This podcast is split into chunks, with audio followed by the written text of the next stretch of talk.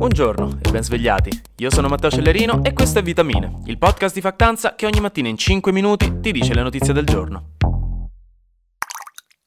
È esploso un caso politico ieri a Napoli, dove un paio di centinaia di manifestanti pro-Palestina si era riunito davanti alla sede della RAI per protestare contro la censura portata avanti negli scorsi giorni nei confronti, nello specifico, di Gali, di D'Argent D'Amico e del famigerato comunicato dell'amministratore delegato della RAI, letto da Mara Venier, in supporto a Israele no, che era stato fatto senza citare minimamente la situazione dei palestinesi.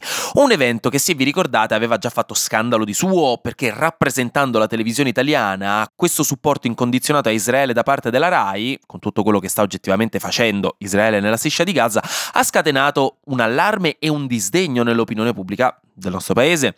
Ecco appunto 200 manifestanti ieri per questo motivo si sono riuniti davanti ai cancelli della sede della RAI per chiedere spiegazioni, per manifestare il proprio dissenso e chiedere una risposta, no? una delucidazione da parte di qualcuno. Si è trattato di una manifestazione spontanea e pacifica, ma comunque non autorizzata da quello che si evince dai giornali.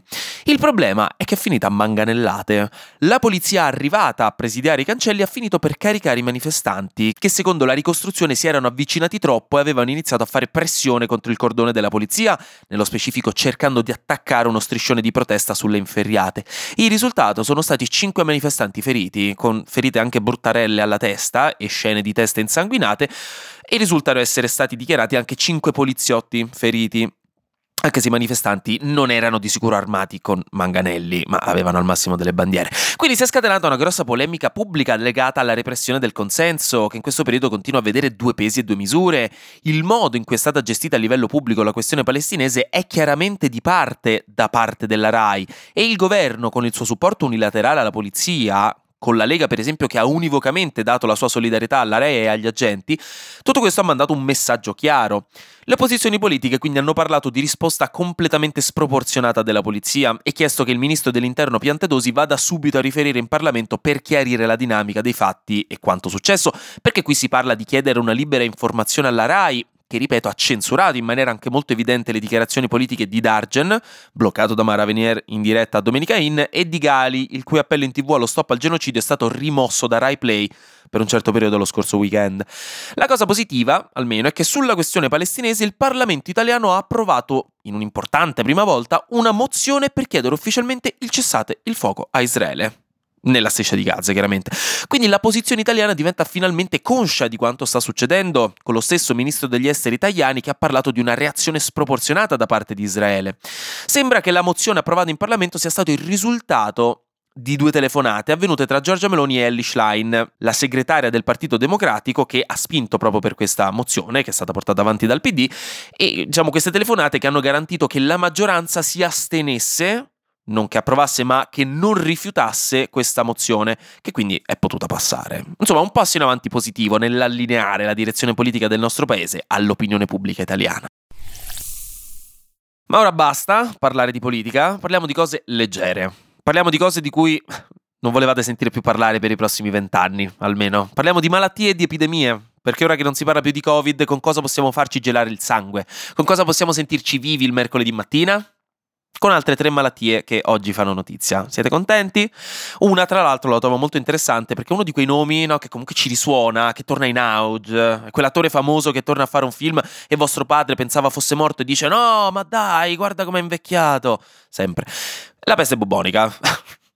Se non ve l'aspettavate, insomma, buon mercoledì mattina. Si torna a parlare di peste bubonica con Alessandro Barbero che probabilmente si sta già schiarendo la voce per le prossime conferenze, perché la scorsa settimana in Oregon, negli Stati Uniti, è stato riportato un caso di peste bubonica, che in realtà esiste ancora, non è una novità assoluta, i casi sono rarissimi, però ogni tanto spuntano fuori, specialmente perché i cosiddetti cani della prateria, che sono dei roditori di campagna, ancora possono diffonderne il virus. E in questo caso però si pensa che un gatto infetto l'abbia passata a quest'uomo. La peste bubonica viene dal batterio Yersinia pestis e in realtà nel corso della storia è uscita fuori più volte, lo sappiamo questa peste bubonica, dagli antichi romani fino all'ultima grande epidemia in Cina a metà del 1800. Oggi è abbastanza tranquillamente curabile con degli antibiotici, non dà i problemi che dava un tempo, però chiaramente è importante beccarla per tempo. In America ogni anno si contano 7 casi in media, ma comunque le autorità dicono che non ci sono rischi per la comunità, insomma è decisamente tenuta sotto controllo.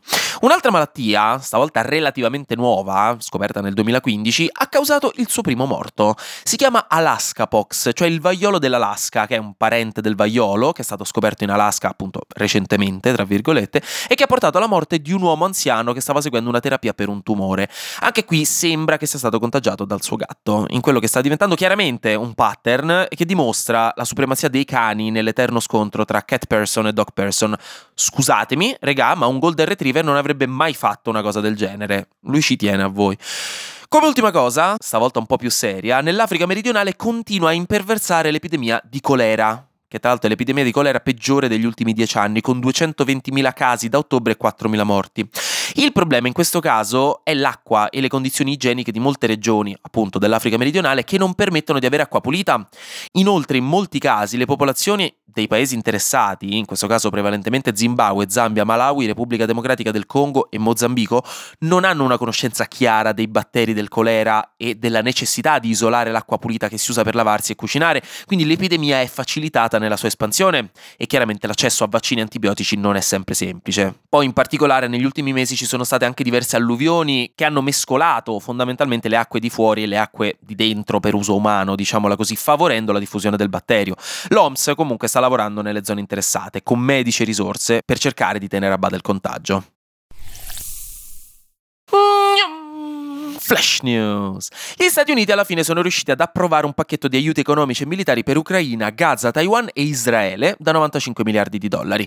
Anche in India in questo periodo gli agricoltori stanno protestando, nello specifico per garantire prezzi minimi di vendita per tutti i loro prodotti agricoli, non solo riso e cereali, e per aumentare le pensioni degli agricoltori stessi. E queste proteste stanno risultando anche in grossi scontri tra migliaia di manifestanti e polizia intorno a Nuova Delhi. Infine si vocifera che la patente diventerà digitale, non sarà più cartacea o plasticosa come in realtà è. Cioè non ci potrete più aprire la porta di casa quando uscite dimenticandovi le chiavi. Perché non lo sapevate, ma quando vi chiudete fuori casa, spesso i vigili del fuoco vi dicono di utilizzare o una lastra o anche magari carta di credito o la patente si può fare. Comunque ci sarà la possibilità, non l'obbligo, di averla digitale direttamente sull'app Io, cioè quella dove vi arrivava il Green Pass per intenderci, bei tempi. In teoria da quest'estate, quindi staremo a vedere. In tutto questo, raga, facciamo finta di niente, ma è San Valentino. Tanti auguri, la festa che avete odiato ogni singolo anno della vostra vita, perché no, come osano le altre persone essere felici e fidanzate mentre voi siete stati gostati per la terza volta in un mese? Questa è una delle domande a cui la scienza non ha ancora trovato risposta. Quindi oggi mi rivolgo agli altri, quelli fidanzati, e il consiglio che vi voglio dare è lasciatevi. Uno perché così tutti gli altri non devono rosicare, che non è giusto. Mm? Ma dall'altra parte questo è il consiglio di Control, che oggi sponsorizza questa puntata, e che ha fatto partire la campagna a San Valentino Lascial proprio per parlare di violenza relazionale, perché non tutte le relazioni sono storie d'amore, non tutte le relazioni sono sane, ci sono molte situazioni tossiche e letteralmente abusive. Quante volte ancora, infatti, oggi sentiamo di gente che controlla il telefono del partner, gli impedisce di andare a ballare da solo o da sola o gli chiede di mandare la posizione in tempo reale per sapere cosa sta facendo, pretendendolo come una cosa ovvia? La gelosia eccessiva, il possesso sono ancora molto normalizzate nella nostra società patriarcale, quindi oggi vi sovverto San Valentino. Lasciatevi oggi da relazioni oppressive, abusive e violente, e che chiaramente non è colpa vostra se vi trovate in situazioni tossiche. L'importante è non avere paura di chiedere aiuto, se ne sentite la necessità, o di aiutare chi vedete in difficoltà. Non c'è nulla di più sexy del consenso, questo lo dico sempre, non c'è nulla di più romantico che lasciarsi a San Valentino. Inoltre, tra l'altro, se lo fate, festeggiate due volte, perché uscite da una relazione tossica oggi, top, e domani festeggiate San Faustino, che per chi non lo sapesse è diventato informalmente il santo patrono dei single, un po' come il non compleanno di Alice nel Paese delle Meraviglie. Due piccioni con una fava. Tra l'altro, se vi interessa, Control ha lanciato un sondaggio per raccogliere le testimonianze delle persone sulle relazioni tossiche e portare l'attenzione sul tema. Se volete partecipare, oggi faremo anche delle storie questo, con questo sondaggio, vi lascio poi il link in caption. Come ultima cosa, io vi aggiorno che domani non ci sarà vitamine per questioni di eh, progetti interni a Factanza. Avrò una giornata bella impegnata, quindi eh, tranquilli, torniamo venerdì. Però domani non c'è vitamine. Ma stay tuned perché stiamo organizzando un bel po' di progettini carini. Stay tuned per i prossimi mesi. E per il resto, anche oggi, grazie per aver ascoltato. Vitamine. Noi ci sentiamo venerdì perché sarà successo di sicuro qualcosa di nuovo e io avrò ancora qualcos'altro da dirvi. Buona giornata e godetevi il mercoledì.